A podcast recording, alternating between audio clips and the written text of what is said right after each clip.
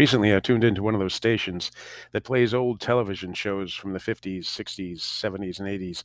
You know, the equivalent of one of those oldies cruise voyages. The station was doing a weekend marathon of one of my favorite shows from my years growing up, a comedy I used to tune in every Saturday night religiously. I was really excited about seeing the show again, as I had so many fond memories of where the characters made me laugh out loud. So I settled in on a Saturday night after dinner, of course, telling my wife she has to come and see this show. It was the best ever. The first episode came on at 8 p.m. And so around 9:30 it suddenly dawns on me I haven't laughed once. As a matter of fact, a couple of times I was getting annoyed at the stupidity of the characters' behavior on the show. I mean, how could anyone be that inept? Come on. Pouring another drink and sitting back down to give it another go, the thought came to me again that these should be one of my favorites. I thought I adored this thing, and here I was watching for two hours, which meant four half hour shows each, and the only emotion I had so far was anger at its silly premise and the repetitive routine that defined its comedy. Hmm. I felt another one of those unwelcome adult realizations coming on. What once was great now basically is barely watchable. Okay, I thought, let me test this theory on some other shows. The following weekend, they were doing a marathon of an old cop show. I, yes, yet again, loved as a kid.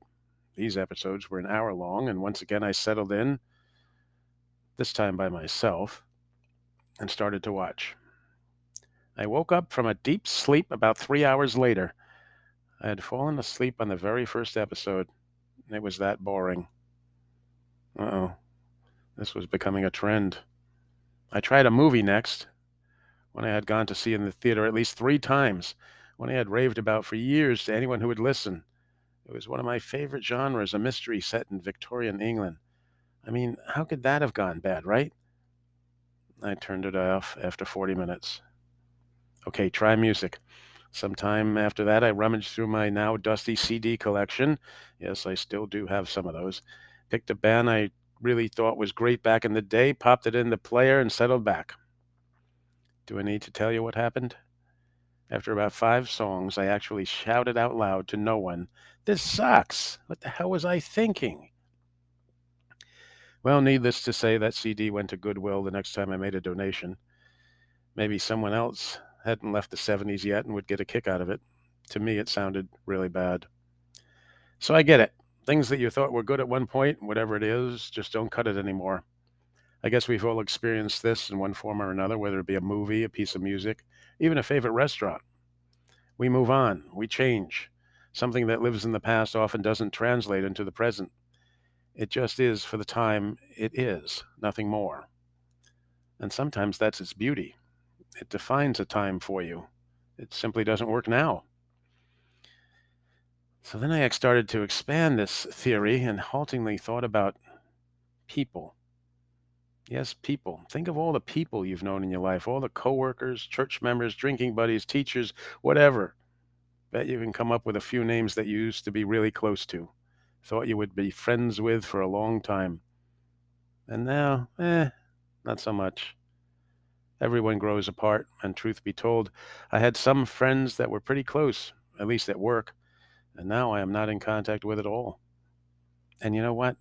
I don't even care.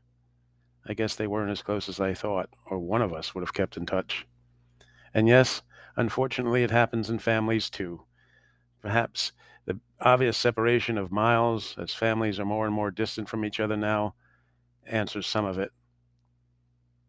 If you were honest anyway, there are some people you would rather not see anyway. You know, uncle, you know who, or cousin, fill in the blank. It's okay. It's all part of life. Accepting that maybe that restaurant didn't change and the movie is always the same movie, just like that TV show. And that piece of music, it's the same piece of music as when it thrilled you None of those things changed. You did. You learned more. Your tastes got more refined. You hopefully grew more intelligent, sensitive, and open to different points of view. And then there is always the possibility you just really had some really bad taste back in the day. Whatever. You've thankfully moved on. It's all good change is good.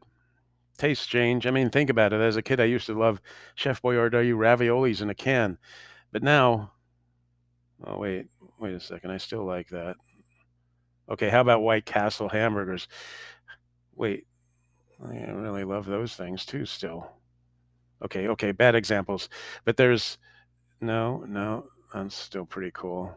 Uh, well, you get the idea, Rob.